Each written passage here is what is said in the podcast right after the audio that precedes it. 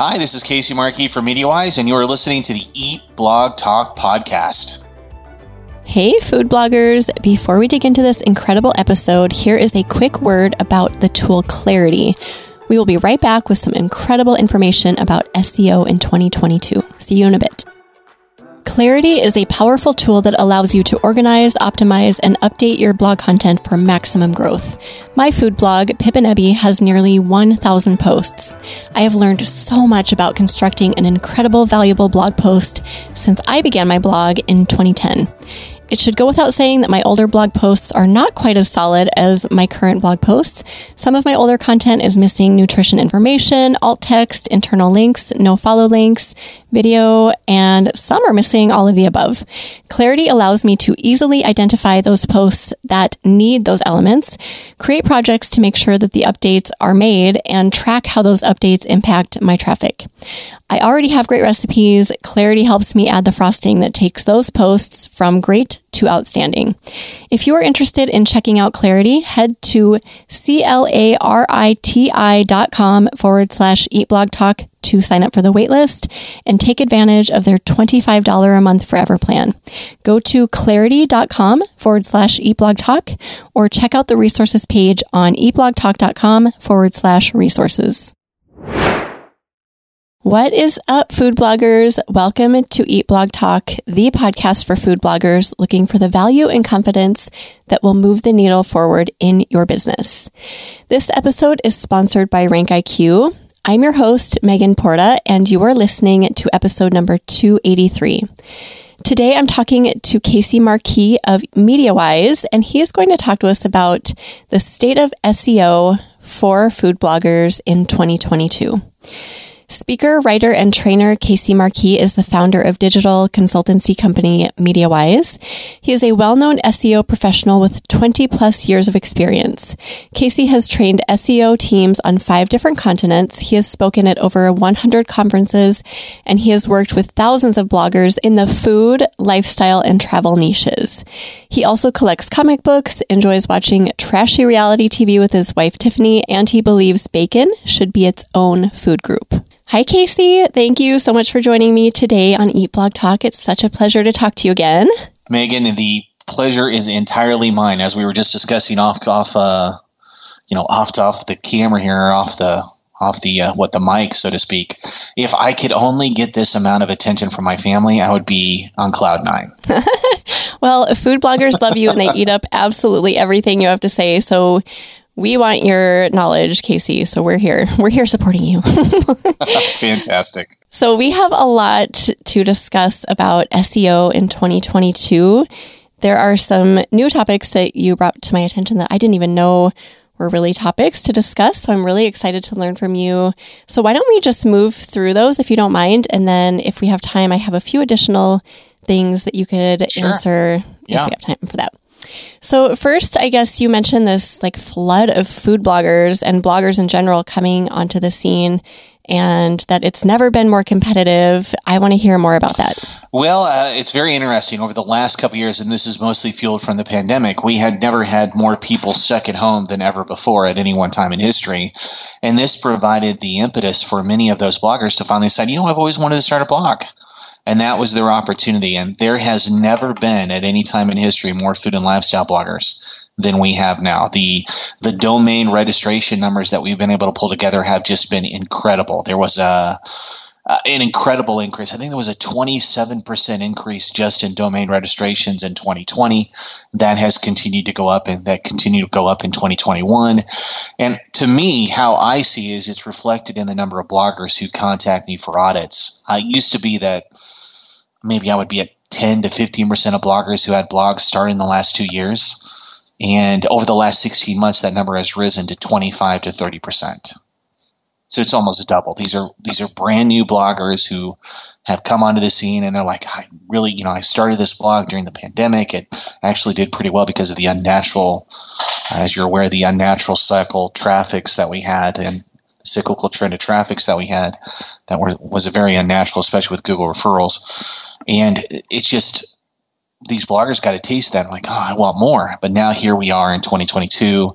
Those trends have started to revert back to previous, and they're like, oh my gosh, now I better, I better start to uh, go out and get a little bit more professional help to make sure that I get everything off on the right foot so to speak. Yeah, that's very interesting. So, do you have numbers by chance? Like you said, the domain registration numbers have gone up 27% in 2020. Do you know what that number is? Oh, no, not off the top of my head, but it's crazy. Is that easy to find out? I'm, I'm always curious about that. Like, how many food bloggers are there? How many active food bloggers? Do you have any idea about that? No idea at all. We've tried, and it's it's just unnatural. I mean, the, the the earliest number that we found, we had we were looking at doing a study ourselves, and again, we only the studies that we do, especially with Top Hat Rank and myself, is we'll run a lot of focus groups and we'll routinely be able to easily pull in thousands of potential food bloggers across the United States to answer these questions, or we'll actually do reviews where we have people who are visiting food blogs. It's not a problem to find those people to fill these focus groups. But whenever we try to do an actual count on how many people actually have a food blog,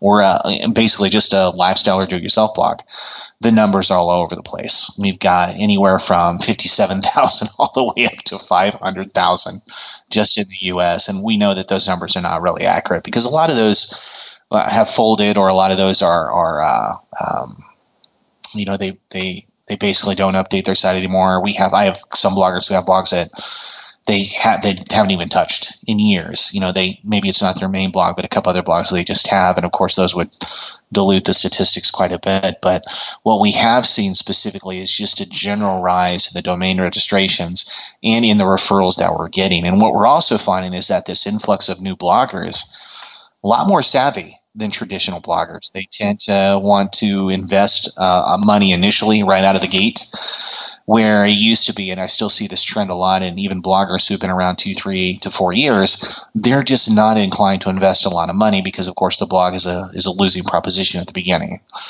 But the bloggers who have gone out and invested, you know, I'm going to buy this keyword course. I'm going to make sure that my my hosting is not on Bluehost or some cheap host out of the gate, or or who've gone in and invested in training for their photography and others. Those are the bloggers that have been building traffic faster and uh, more easily than uh, say 2016 2017 as an example i have been saying this all along that the newer bloggers are so savvy mm-hmm. and they're so smart and they're so oh, driven yeah. and they really dig into like web stories for example and they are just here to learn and grow so fast so our competition, I feel like, is the new bloggers. No, it, it, absolutely is because I've never seen more bloggers qualify for Mediavine or AdThrive faster than at any other point in history. I've had audits with bloggers who literally started their blog less than six months and they're already at 50,000 sessions a month qualifying for Mediavine or they're moving on and trying to, you know, push through to uh, six figures a month with regards to traffic. And they've done that by really deciding early on, I am going to make this a business. This is not a hobby. And that's the differential I've been seeing over the last couple years is because I still get a lot of bloggers who want to schedule an audit. And one of the very first things I ask is this a hobby for you or is this a business? Because this is a business investment. And, you know, if you really want to take this to the next level, you know, you're going to have to do this, this, and this, you know, invest in this, invest here, and whatever.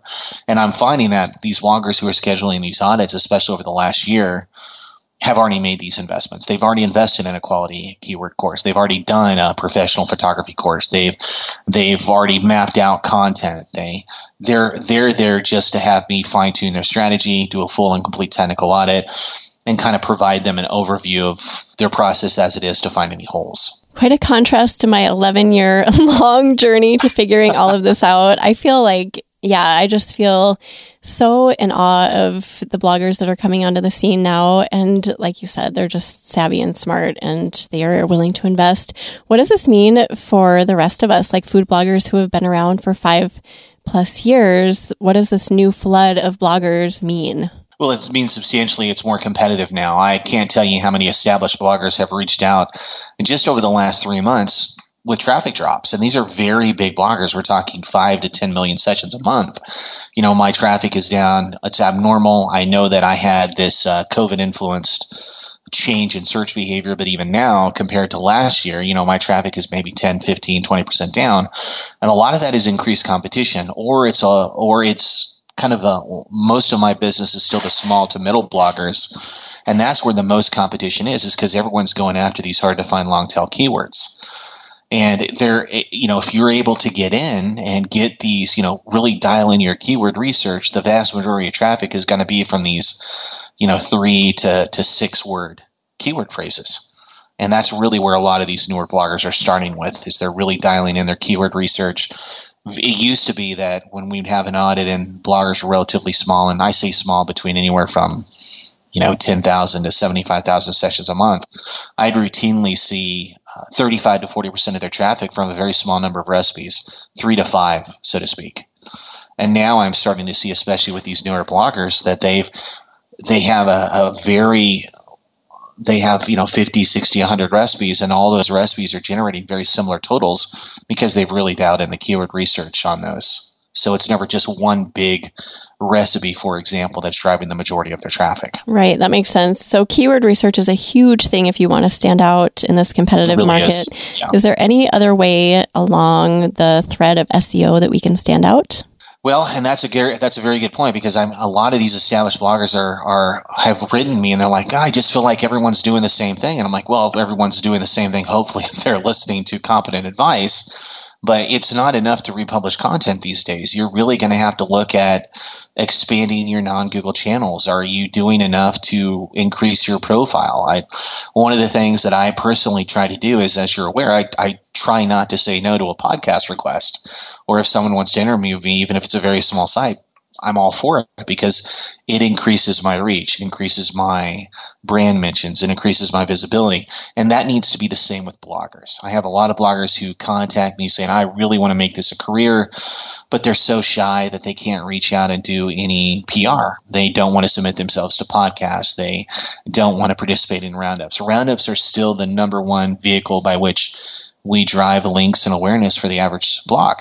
That's how you get noticed for larger roundups with Better Homes and Gardens and Redbook and MSN.com and the likes. So we really want to make sure that we're visible for that whenever we can. And a lot of that magic happens in Facebook groups, and it requires you to be visible to go in and participate in these groups. You had an audit. One of the things I gave you was a list of Facebook groups to go in and actively participate in. And that's something that we, that, you know, I, even though I give bloggers these tools, some of them just don't avail of them. You mentioned podcast guesting. I know you send a lot of amazing guests my way for Eat Blog Talk, which I so thoroughly appreciate.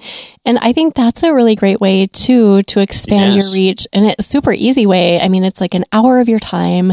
Absolutely. And I just tell people come up with a, yeah, everyone I send to you, I tell them come up with a 60 second elevator pitch. What is it about your blog that's different than the million of other blogs? This is what Megan is looking for. Try to impart some knowledge to the, to the general public and so on. And uh, it's got a lot of bloggers out of their shell. So for that, I really, you know, I applaud you for doing that because you're a, you're a very good interviewer. You're able to bring that out. And I know I've seen that with a lot of the people that we've sent over who couldn't even wouldn't get up and speak in front of their family and that they're putting themselves out there for a podcast opportunity. It's way less intimidating than people think. Mm. I mean, it's just a conversation yeah. and it allows you to think through what you're really good at and gives you more confidence. And then you get a link, right? Because I link to everybody from my show notes. So that's like double bonus right there. exactly, exactly.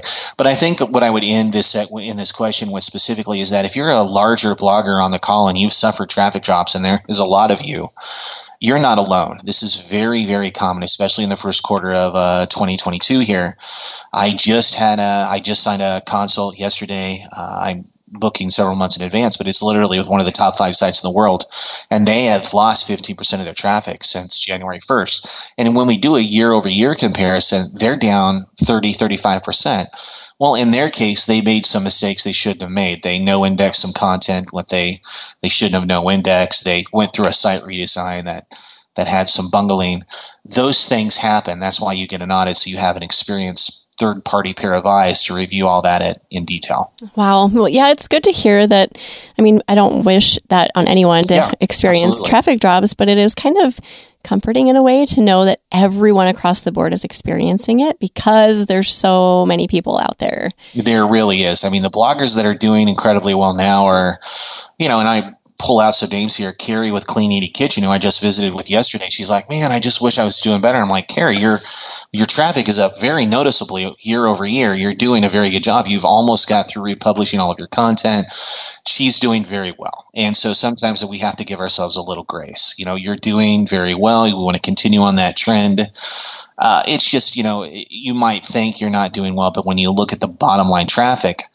If people are losing traffic in many cases, you know, we want to look at Google first, but in Carrie's case, she was losing all of her traffic from Pinterest because Pinterest has been literally a dumpster fire for the last dumpster months. Dumpster fire so we don't really you can't really rely on that traffic much uh, these days. I haven't used quite that term, but I think it fits yeah, pretty well. There you go. There you go. I do not even own stock anymore. I I shorted them a ton last year, and it was great. Oh yeah, it's been devastating for many people listening right now. Yeah.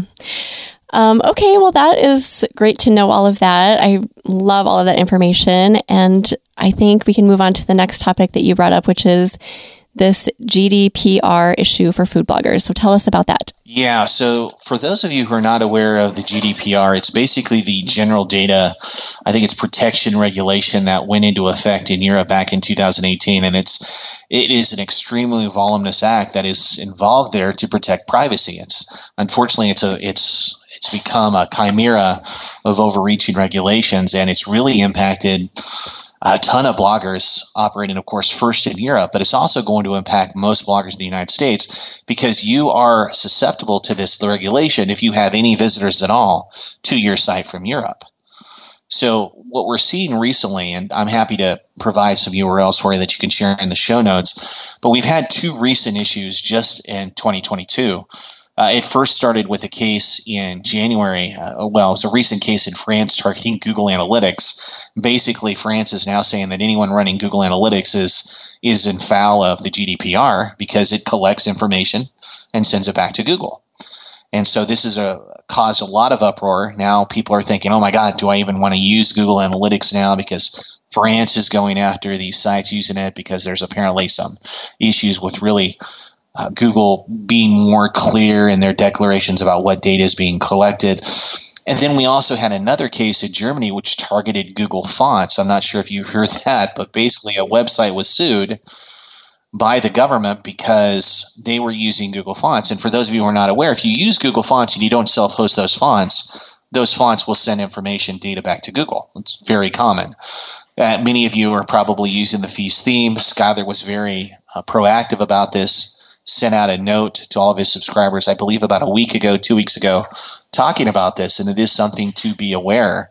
And basically, if you're using Google Fonts, this is a great reason not to use Google Fonts unless you are self hosting those fonts on your own site because you don't want to have these third party tools collecting and sending information where in reality we don't necessarily know what that information is. Okay, so stay away from Google Fonts. What else can we do to kind of alleviate this problem? Well, you want to use system fonts on most sites whenever possible. I, you know, there's millions of sites who use Google Fonts, but you certainly do not have to, especially if you're a custom site. Most of you are using uh, your custom system fonts anywhere.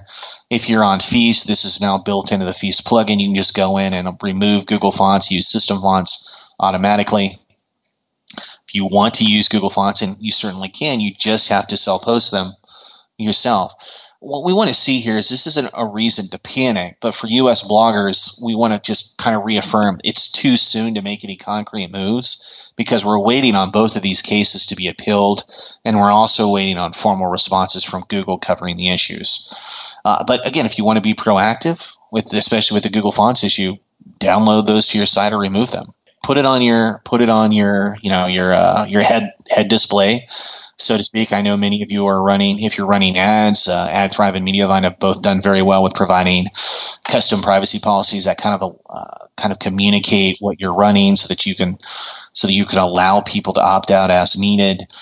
We're still on the fence whether or not these privacy policies are really going to protect you but it's better than doing nothing so to speak. Great to know. Is there anything about that before we move on, the GDPR? Nope, that's it. I don't want to confuse people too much. Just concentrate on those two issues right there.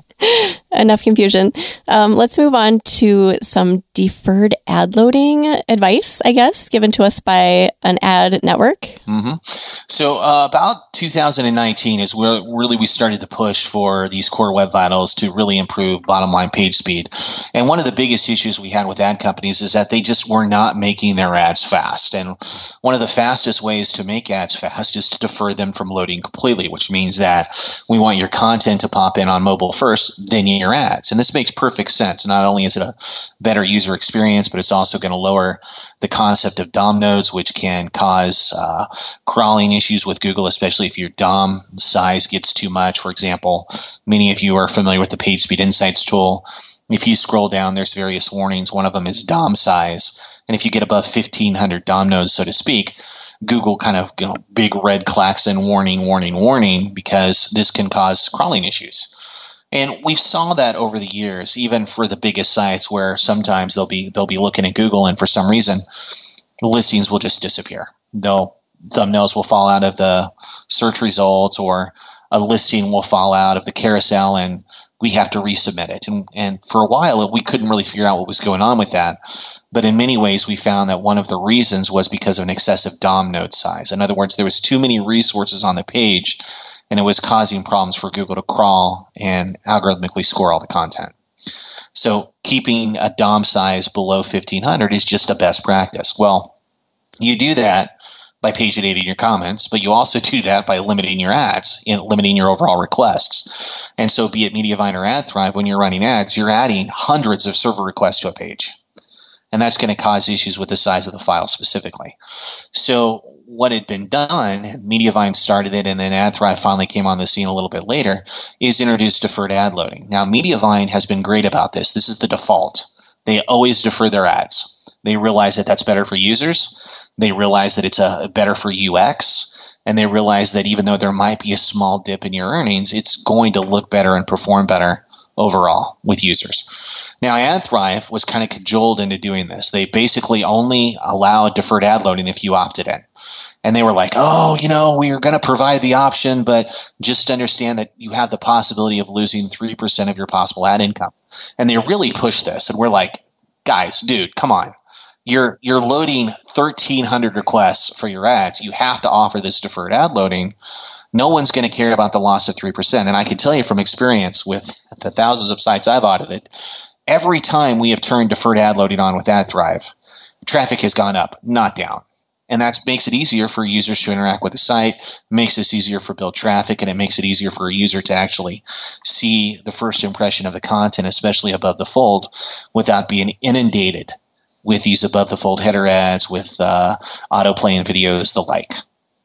Unfortunately, what's happened over the last couple weeks is we've been informed that AdThrive is aggressively pushing clients to turn off this default no deferred ad loading, and we just can't figure it out. They they keep coming back to us with these. Well, there's no SEO reason to have this on, and just baloney. It's absolutely incorrect.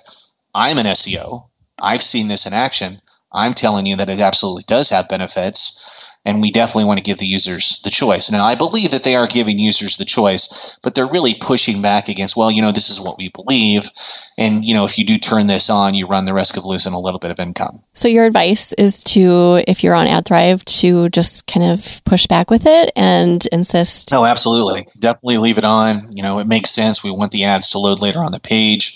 We want the DOM nodes to be reduced. We want users to have to actually see our content first and when we do, we they perform better. Now, as I asked AdThrive to explain, we we submitted some questions for them. They never got back to us. I went through NerdPress. I'm not sure if they're going to dig their heels in, but uh, my question is this: if if Mediavine can provide a deferred ad loading experience that provides a superior above the fold UX, no discernible loss in RPM, and results in an average PSI page speed insight score of 83, then why can't AdThrive do the same thing? I think AdThrive has a lot going for it. I don't think this is a, a good move by them. And I just want those of you on the call who are running AdThrive understand that you have the option. Just like with Mediavine, you know, when you have the option, you don't have to run, um, you know, the arrival button, which we'll talk about a little bit later. But just you have the option. You control your ads as a publisher, not your ad company. And if you are with AdThrive, the default is to not have that on, correct? Yeah, I believe so right now. So we want to make sure that if you are moving, say, from Mediavine to AdThrive, that's going to be a big change for you because you'll move from deferred automatic ad loading to now, I don't believe that's the default. You'll have to actually ask them to turn on the deferred ad loading, and that should be on top of your list there. Okay. I think after my audit with you, I did ask them right away because you pushed for that and I didn't get any pushback. They just did it right away. But I, I mean, it Fantastic. was the it was the default, and I'd been on AdThrive for a couple of years. Right. Hey, food bloggers! I would love to take just a minute here to tell you about my new favorite keyword research tool, which is none other than Rank IQ. Why is it my favorite? I save so much time writing blog posts. It used to take me hours upon hours to get a post written. And even then, I didn't even really know if the keyword I was focusing on was going to get any traction. When I focus on low competition, high search volume keywords that have been handpicked and optimized within RankIQ, I know there is a really good chance that my post is going to rank quickly. Let me tell you about just one of my posts that has done really well to date. I published a roundup focusing on the keyword what to serve with sweet potatoes after running it through the optimizer on RankIQ on May 14th, 2021. As I'm recording this, it is January 24th, 2022, and that URL has gotten over 25,000 page views, so that's within eight months. 25,000 page views is significant, especially when I combine it with the other keywords. I've run over 100 now through the optimizer that have also been optimized through RankIQ. I am focusing on tripling my blog traffic in 2022, and honestly, I owe it all to RankIQ. Go to rankiq.com to sign up and see for yourself how powerful this incredible keyword research tool is rankiq.com. I hope you love it as much as I do and see the value in it like I have. Let's move on to some bad advice that has been given in webinars recently to bloggers that you want to address? You know, I one of the things that we really pride ourselves on and I personally pride myself on is that, you know, if someone sends me an email about a piece of advice, I always ask them, you know, where did you get this? Did they cite any data to support it? And is there, you know, and I always look to see if there's something that Google has published to support this. Or I would use my own personal experience as someone who's audited, you know, literally thousands of food blogs now or has been in this industry for 22 plus years, whether or not that advice really clicks with what our understanding is. And so when there's a big red flag, we want to address it. Now, over the last couple weeks, we've had some webinars uh, that have gone out, and there's some very issues in there that we definitely want to push back on as much as possible. And one of the first ones was uh, given to me by a, a, blogger just just earlier this week, and they wouldn't tell me who said it or what the webinar was because they apparently, and I'm not kidding you, the blogger said these people could destroy me. End quote. That's what they said. Whoa. Not kidding. Okay. That's never good. So if you're ever working out of a an opinion of fear, that's bad. There, I can assure you that there's no one out there that can destroy you as a blogger. That's that's a myth. So, but the advice was that they wanted you to index your categories, and I can tell you from experience that's in 99 out of 100 cases, extremely poor advice. And I believe that the reasoning they were giving to no index categories is that categories just are not qualified pages. Categories can bring down your RPM for ads, and we don't want to have our send users to category pages. We want to send them to qualified blog posts. Well, on the on the surface you would think you know that advice sounds actually pretty good but in reality it's just not correct at all because here's the thing from an SEO standpoint categories are very important to drive topicality throughout the site. It's also a very important discovery channel for Google. Google goes in, they crawl your categories, they discover your content. It's also very important for internal linking. There's a plethora of reasons why categories are very important. Categories are your main landing pages. They're literally the windows into the house that is your blog. We can optimize categories. I have clients who get tens of thousands of clicks a month from their category pages. We would not want to no index those. Now, in the rare case that a category page, and, and this is true, by the way, category pages routinely will have a lower RPM than your recipe pages. It makes total sense because category pages don't get as much traffic and the bounce rate might even be a little bit higher, but it's, it's not a big deal. As a matter of fact, uh, a good example would be my uh, colleague, Chef Dennis. You probably aware of mm, Chef Dennis. Yes, uh, love Chef Dennis. Chef. Dennis's site has incredible category pages. He has one of the highest RPMs of any food blog in the world. Won't tell you what it is, but it's crazy high.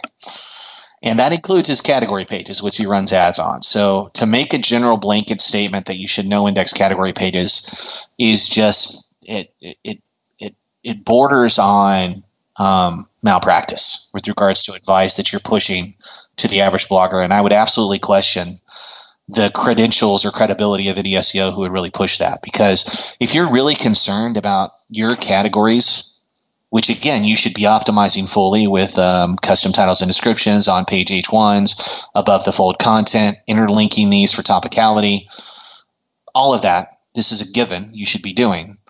If you're still concerned that you have low RPMs, then just don't tell your ad company not to run ads on your category pages. Problem solved but don't no index those category pages because of some perceived slights that any competent SEO can advise you to fix professionally and competently. All right, you made a good case for that. Is there any other advice that you wish to push back on? Exactly. So the second issue involves uh, another webinar that was done just about two weeks ago, and it involves some advice from the SEO who I'd never heard of, telling bloggers to move recipe cards to the top of their pages. Now, this isn't a new recommendation, but it's still an incredibly poor recommendation. And this is something that we've tested. I've, I've tested it with other SEOs years ago. I've tested it as recently as eight weeks ago. It is a horrible move. When we move recipe cards to the top of the page, the logic is, well, if I move my recipe card to the top of the page, I've increased the UX and usability of my page considerably because most people are looking for the recipe card. It makes sense the problem is is that they're never scrolling down and activating any of the other content below the page. They're not having any ads pop in. This is what happens. Your ad income drops 70 to 80% right away. So clearly you would think this is an example where on the surface this seems like a good ux first recommendation but in practice it's horrible especially if you're running a business. This is why we go with the jump button we have the jump button at the top of the page. So if someone is really in a hurry to get down to the recipe card, we provide them that avenue or channel. We do not move the recipe card to the top of the page. And again, this is an example where we have a lot of new bloggers who are hearing this for the first time thinking, oh my God, I'm going to try that. And then they do it and they're like, oh my God, my, why is my income so low for this last week? And then we come in and we, we look into the reports and like, well, here's what you did, so to speak. So again, not a fan of that. Would not recommend. I wonder if people are doing that just as a way to set themselves apart. Like, okay, nobody else is doing this. I'm going to try this and that's great. Hopefully, you've done it, realize how terrible of a decision that was, and why no one else is doing it, and you've reverted back to something that is going to be a little bit more successful long term. I get it. This is a, a, stacked. I can't tell you how many people this week have emailed me about new SEO courses that have suddenly popped up because this niche is ripe for exploitation, which is exactly the term I would use: exploitation. These people who are coming into the niche I don't offer an SEO course, never have, because I just don't think it's necessarily the best option for most bloggers. I think that there's plenty of information. That's why we started the Top Hat Rank SEO webinars. They cover everything that a blogger is going to need. Seriously, you don't have to pay for a course, but we've had some new courses pop up over the last two weeks specifically, and I just think they're a waste of money. I just don't think that they're worth the the amount of time that is necessary to go through them, and the return is going to be enough to move the needle for the average blogger.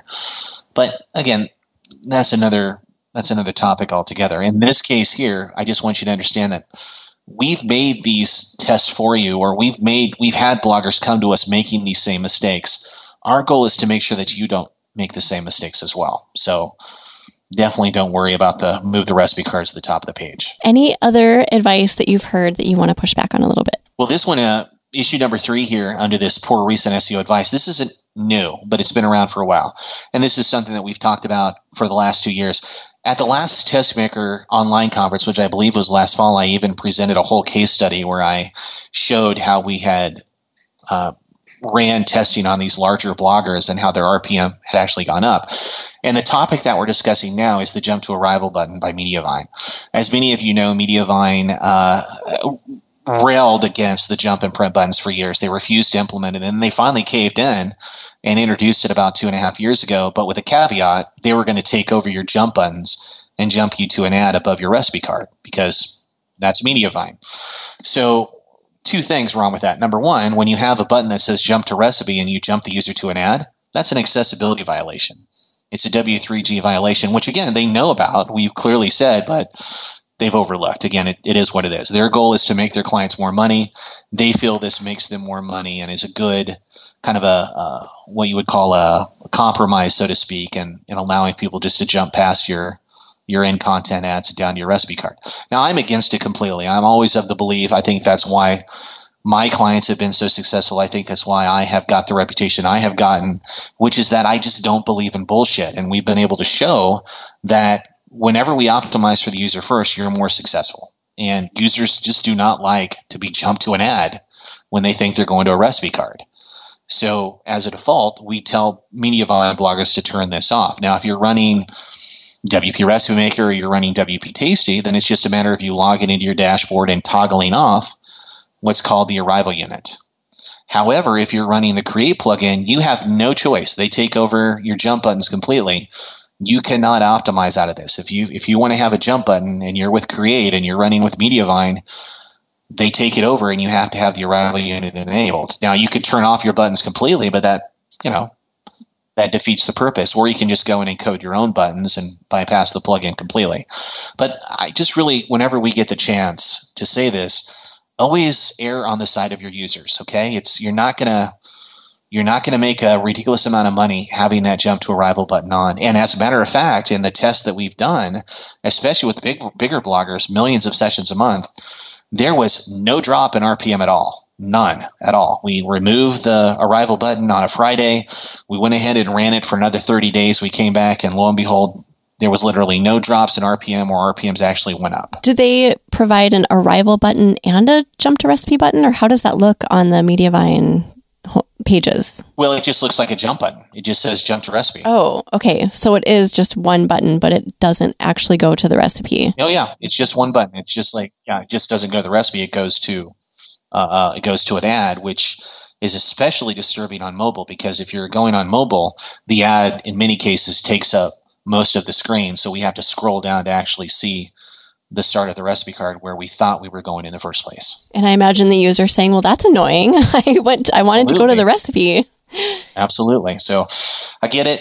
Ad companies are there trying to make squeeze every penny they can out for you, but my goal here is to have you make more money long term by running less ads. And this is an example where this is just not an ad unit that is um, appropriate for a UX first uh, SEO strategy. And so I just don't recommend it. Anything else? Any other advice you want to touch on?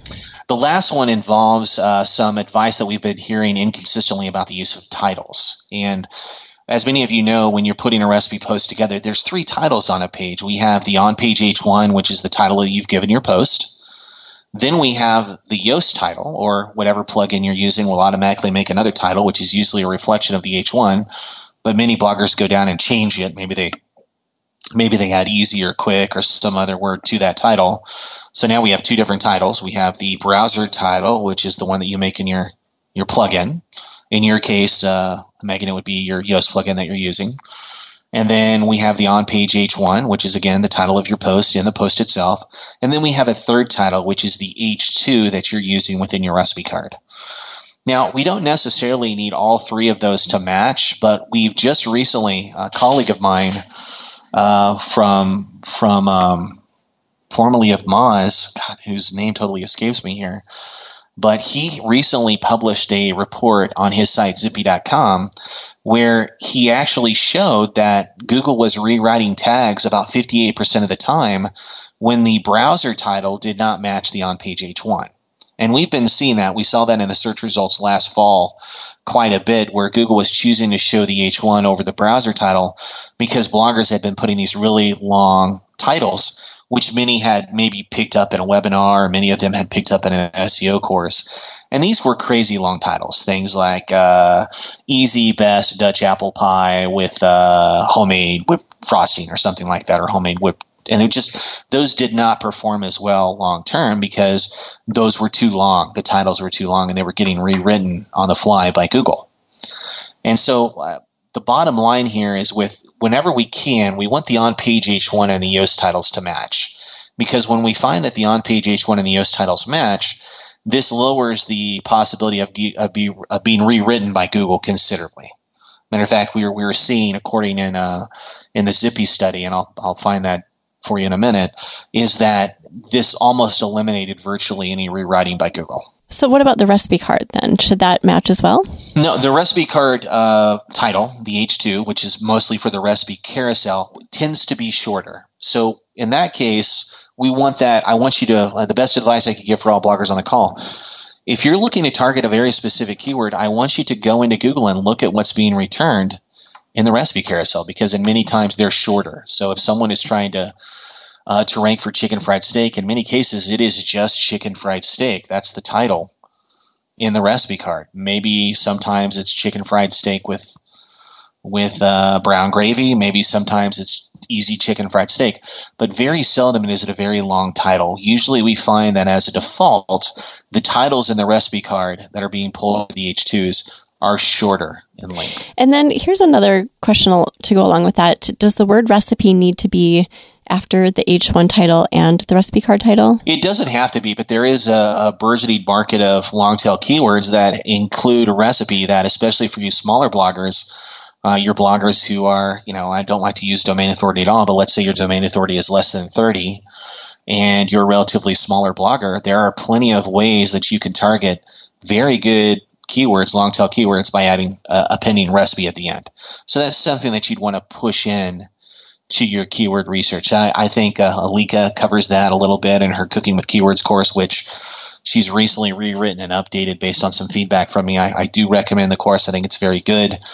Also, I know that uh, Rank IQ recently came out with a very comprehensive uh, analysis of food blogs, and one of their recommendations involved again, you know, the fact that for especially smaller bloggers, recipe specific queries were on the rise and a great way for you to make some inroads against larger bloggers, so to speak. So that certainly has some uh, validation there for sure. Oh, this is such awesome information. Is there anything else, any other advice you want to address, or did we get through all of that? No, that's good there. We'll just move on. Move on. Moving on to the Chrome and Firefox issue, the the new and improved Y2K issue. Can you talk us through that? Right, right. And this is going to be a little confusing to some of you on the call, so we'll try to dumb it down as much as possible. Uh, Chrome and Firefox are very close to releasing versions 100 of their browsers. For Chrome, that release date is, I think, March 29th of this year, 2022. And for Firefox, it's a little bit later. It's in May, early May of 2022. Now, what is the big deal about them releasing versions 100? Well, in a nutshell, the version 100 is a big milestone because it has the potential to cause breakage in websites because it's the first time the browsers will be moving from a two digit to a three digit version numbers and you're like, well, what is that? What's the big deal about that? Well, the problem is, is that web developers, we use all kinds of techniques to parse strings of custom code for user agents. And user agents are what are used to access websites in these browsers.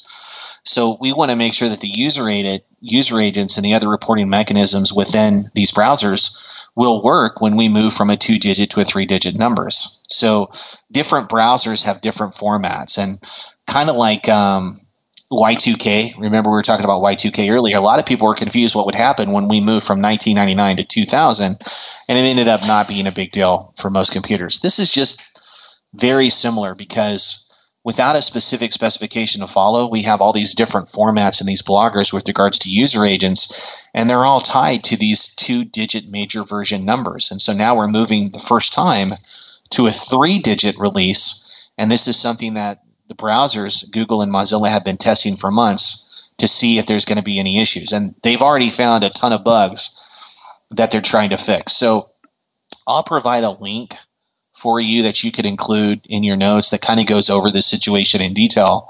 But here's how it would affect bloggers. Number one, we just want to make sure that if you are updating to 100 or on Chrome or Firefox in March or May, that this is something that you're aware of and that there are remediation things that they're currently being tested. For example, Firefox is trying to build in special commands that you can use if something looks wonky when you're accessing a site, and Chrome is even thinking of allowing the ability of you to freeze the install at 99 so that there's not any issues. But this is, again, I know it's a little like, oh my God, another technical issue we have to worry about. but this is something to have on your radar. And um, I'll provide a, a, an article from Mozilla.org that you may want to share uh, in the notes here to let people know what's going on. But that would be great. Another thing just to have on the radar, right? Mm-hmm, absolutely. Not necessarily to stress over, but just to know that it's a possibility that it could cause problems. And hopefully it's like Y2K and nothing happened. I remember that build up where people were like, "Oh my gosh, all of our computers are going to explode! exactly. Like the whole internet's going to go." And then it happened, and nothing happened. so hopefully that is the case. Nukes did not go off. Uh, yes, exactly. Credit cards still kept working. I mean, they really made such a big deal out of the possibilities there. Um, okay, well, we made it through your list, Casey. I have taken wild notes, and I'm sure everybody else listening has as well. If you don't mind, I have a few extra questions that come from yeah, my absolutely. community that they were kind of wondering about.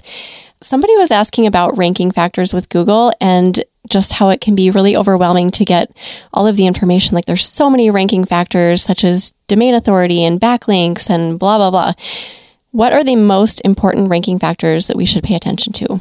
Well, first of all, I want to make sure that you're aware domain authority is definitely not a ranking factor. So let's ah. clarify that right away. Domain authority right. is a made up metric by Moz that allows us to classify sites a little bit easier, but Google has not now, nor has it ever had a domain authority factor. So please, for those of you on the call who are thinking, oh my God, I, I got to have my domain authority come up, just email me. I'm happy to provide you a list of sites with domain authority of less than 20 who are doing 50 to 100,000 sessions a month, no problem. Yeah, and that's great news. And that's why newer bloggers have come onto the scene, probably, right? right? And smashed yeah. it. Yeah, domain authority is definitely not a ranking factor. Uh, Google does a really good job in their guidelines of pointing this out, but nobody knows what all these ranking factors are. You know, we there's some of them are very common. We know that backlinks are still a ranking factor. We know that the core web vitals are a ranking factor. We know that usability is a ranking factor. Uh, we know that making sure that your site is crawlable is a ranking factor. Uh, all of that. You know, we know that Google uses title tags. We know that Google doesn't use meta keyword tags. We know that making sure that your site is mobile friendly is a is a ranking factor. What we do want to do though is, and honestly, even Google could never tell you what all the ranking factors are. They, they don't even know which links they count for their algorithms. They've said this many times. This is the whole point of their algorithms. So, uh, for those of you on the call who are worried about this, please don't. Your goal is to really try to write the best content you can, dial in your keyword research, and make sure that your site is set up in a technical way to make it easier for Google to crawl and algorithmically score your content. That's why the audits are so popular. I, I hear, whenever we hear, um, you know, people poo poo audits, it's mostly just out of ignorance. The whole point that we have audits is for three reasons. You know, we we want to look at the we want to look at the technical issues, we want to look at the content template, and then we want to look at any offsite factors that may be impeding Google's ability to trust or crawl your content. Maybe maybe you have a an, an, expertise authoritativeness or trustworthy eat issue that you're not aware of maybe maybe your site has chain redirects on the server or you're using a really bad server you shouldn't be using or a really bad host or maybe the framework of the site that you're set up is just not conducive to google crawling the site uh, in a regular um, you know professional way. There there are dozens if not hundreds of factors that go in to audits and that's why we had the top hat rank episode on how to conduct your own audit or what factors to look at to do that using things like free tools like Google Search Console or free crawling opportunities at SEMrush or something like that. But for those on the call who are asking, well, what should we most concentrate on? common sense. Concentrate on making sure that your site is easy to crawl. Correct all your broken links. Make sure that you're using a reliable recipe plugin. Whether it's uh, my top recommendation is WP Recipe Maker, Tasty, Create will all work. Make sure that you've made your site fast. That you're passing core web vitals as much as possible, both on mobile and now desktop is a ranking factor. And just make sure that you're making it easier for, for users to process your content. Pull out your phone if you're running ads, this is a pro tip from Casey Markee number one right here. If you're running ads and you're on your phone and you see that your ads are popping in in the middle of a list, or they're popping in in the middle of your process shots, or it's making it hard for the user to actually see all the information, then you need to learn how to group blocks, which is a very easy thing to do if you've moved to the block editor. If you can learn how to group blocks, then you can prevent Mediavine and AdThrive ads from from loading within that block and you can control more where the ads are going to pop in. Previously on the classic editor, this was done with div tags. Now it's now it's grouping blocks on the block editor. So very similar you approach. taught me how to do that after my audit and i do it all the time now and i really appreciate that because you can control exactly where they pop in. Yeah. absolutely. Yeah. Great advice. So really the ranking factors we shouldn't obsess about. No no don't obsess about definitely don't obsess about the wrong ranking factors. Anyone who would say that domain authority is a ranking factor i would say run not walk far away you just don't worry about that nonsense. Okay, perfect. Great advice. And then one last question about accessibility. I know that's a huge topic right now, just trying to keep our sites accessible. Do you have any like main tips or focuses for doing that? I know there are a lot of little things we can do, but if you had to just give us like a few main pieces of advice for that, what would those be? Well, there's always some confusion as to whether accessibility is a ranking factor. And the topic of accessibility, like for example, having our sign 100% compliant with W3C guidelines or WG WAG, WAG guidelines or whatever, that's not a ranking factor. But what is a ranking factor with regards to accessibility are things like alt text, making sure that your images have full alt text. Also making sure that again your site is crawlable. You know, you're not built you didn't build your whole site with JavaScript as an example, so that screen readers like JAWS or NVDA can actually access your content. When we talk about accessibility, it's really making sure that your site is open to be viewable by those with visual or other disabilities on a regular basis without any issues. Now, when we're talking about things that will allow us as a, as a site owner that are relatively easy to fix with regards to accessibility, a couple things very quickly. Making sure alt text is correct. I still see that all the time in audits alt text exists for you to visually describe what's in the photo to someone who cannot see the image. Google will count up to 12 to 16 words. So I don't want you just to say, um, this is beef stroganoff with mushroom sauce. Instead, maybe you should say, this is a, a, a plate of beef stroganoff covered with mushrooms and brown gravy on a blue plate next to a loaf of bread, as an example. That's a, a better alt text, and it easily able to do that in 12 to 16 words. The other thing is just making sure that you've worked on your colors. I run into custom blog designs all the time where everything is pretty, but it's incredibly poor for anyone who has a visual disability. Uh, Andrew Wilder, for example, has done multiple presentations on accessibility. I know he knows his stats better than I, but I believe that visual disabilities make up the largest class of disabilities of those accessing your site content. So we want to make sure that your font size is large, you know, 17 to 18 pixels is good. And we also want to make sure that you're using colors that are that pass visual accessibility, which means that there's a, I think 5 point, uh, I think it's like 5.4 or something or 5.50 to 1 on the contrast ratio. And you use free tools to do this. You, you go type in color contrast checker, go in, put your font color, put your link color, and look at it, and you'll see right away does this fail does this fail guidelines? And you know, eight out of ten blogs that I'll audit, they'll fail these, and it'll be it won't even be close. So we'll go in and darken up the colors, and but you know maybe they're using a maybe they're using a really light blue, which you know maybe looks great to them, but once we darken it up, it is substantially an easier and more professional appearance for those who might be accessing the site with less than 2020 visual acuity. One of the tips you gave me, I believe, after my audit was to make sure I was putting periods at the end of my alt text sentences. How important is that? Well, that just lets the screen reader know when to stop. So it's just a common, you know, it's very easy to do. Uh, is it going to kill you if you don't have periods? No, but it's just a polite thing to do, especially for the screen reader, so you know when to stop and, and go on to something else. One of the other things that we'd want to do is make sure that you have an accessibility policy on your website. Um, very easy to run these. Just type in free accessibility generator. You can go and customize one to your site. Point out that you've been working on these issues. Maybe you can list the litany of changes you've made. And, you know, unfortunately, there are still uh, a lot of these run these fly by night accessibility lawsuits. I had an audit last week with a relatively big blogger who had was shut was shaken down for one of these, and she regrets it because now she realized that she could have easily um, got around it by making some simple changes. But I, I know it's scary to get one of these letters. And you're like, oh, maybe I'll just pay to go have it go away. And I would urge you not to do that if you can.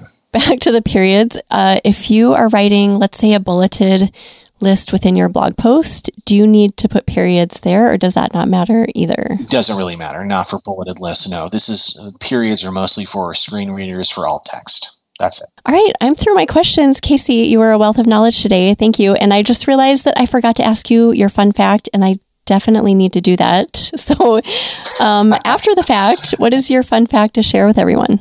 My, my fun fact to share for everyone is that my daughter just turned 18, so it is a delight. As I'm sure many of you know, if you have daughters, my daughter turned 18 and she is great, but she is literally like, okay, now I'm an adult we're well, now when am I moving out? When you know I'm getting a tattoo. Oh my gosh, that's Let's funny. go to the casino. it's, it's fantastic. So delight in quotes. yeah, in quotes. Yes. Oh gosh, yes. I don't have daughters, but I do have a teenager, and wow, the sass! It's just. It's such a difference from being that preteen kind of sweet stage. So I can't imagine when they turn 18 and they're like, bye, I'm out. Right. Yes. And then also, do you have a favorite quote, another favorite quote or words of inspiration to share with us, Casey? Oh, you know, let's go with the classic. Let's go with Maya Angelou.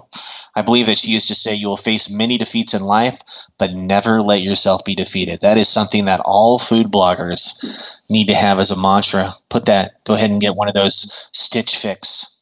Get one of those uh, self stitch things, put that up uh, above your computer. You know, again, you will face many defeats in life, but never let yourself be defeated. That is a very telling quote for, for bloggers near and far, for sure. I feel like every blogger should probably print that out as a sticker and put it on their monitor That's right now. right. Put that on their monitor right now. You guys are good to go. Yes. And for those of you on the call, you're doing a great job. Pat yourself on the back. This is an incredibly difficult niche. It has never been more competitive than it is now. You can do this. Just really work on trying to get your information from vetted sources. Don't take everything you hear at face value. Do your own research and keep publishing out that new content. You guys got this. I love that you just said that. Thank you. That was very encouraging. And thank you for taking the time today. I know you're a busy man, so we appreciate you, Casey. And just, yeah, thanks for everything you shared. Pleasure's entirely mine. Thanks for having me, Megan. Always a, always a good time. Yeah, well, I will just mention your show notes quick because you did mention a few resources during the episode. So if anyone wants to go look at those, you can head over to eatblogtalk.com forward slash media wise. Casey, remind everyone where they can find you online and on social media. Sure. Absolutely. You can follow me at MediaWyse. That's M E D I A W Y as in yellow, S E. I'm on Twitter, MediaWyse. I'm on Facebook, MediaWyse. You can find me uh, mostly in the Food Blogger Central and the Food Blogger Friends Facebook groups. I'm also in the uh, NerdPress Facebook group and the uh, WP Recipe Maker and Feast Facebook groups answering questions when time permits. So uh, I'm also going to be at the Tastemaker Conference. I don't know when this goes live, but I'm going to be at the Tastemaker Conference in Chicago in a couple weeks. That's going to be great. Cold weather is my friend. yes. Embrace it. Exactly. We embrace it. Uh, and if anyone is there in, in person, love to love to meet you in person. So on that note, thanks again for having me. Thank you, Casey, and thank you for listening today, food bloggers. I will see you in the next episode. We're glad you could join us on this episode of Eat Blog Talk. For more resources based on today's discussion, as well as show notes and an opportunity to be on a future episode of the show, be sure to head to eatblogtalk.com. If you feel that hunger for information, we'll be here to feed you on Eat Blog Talk.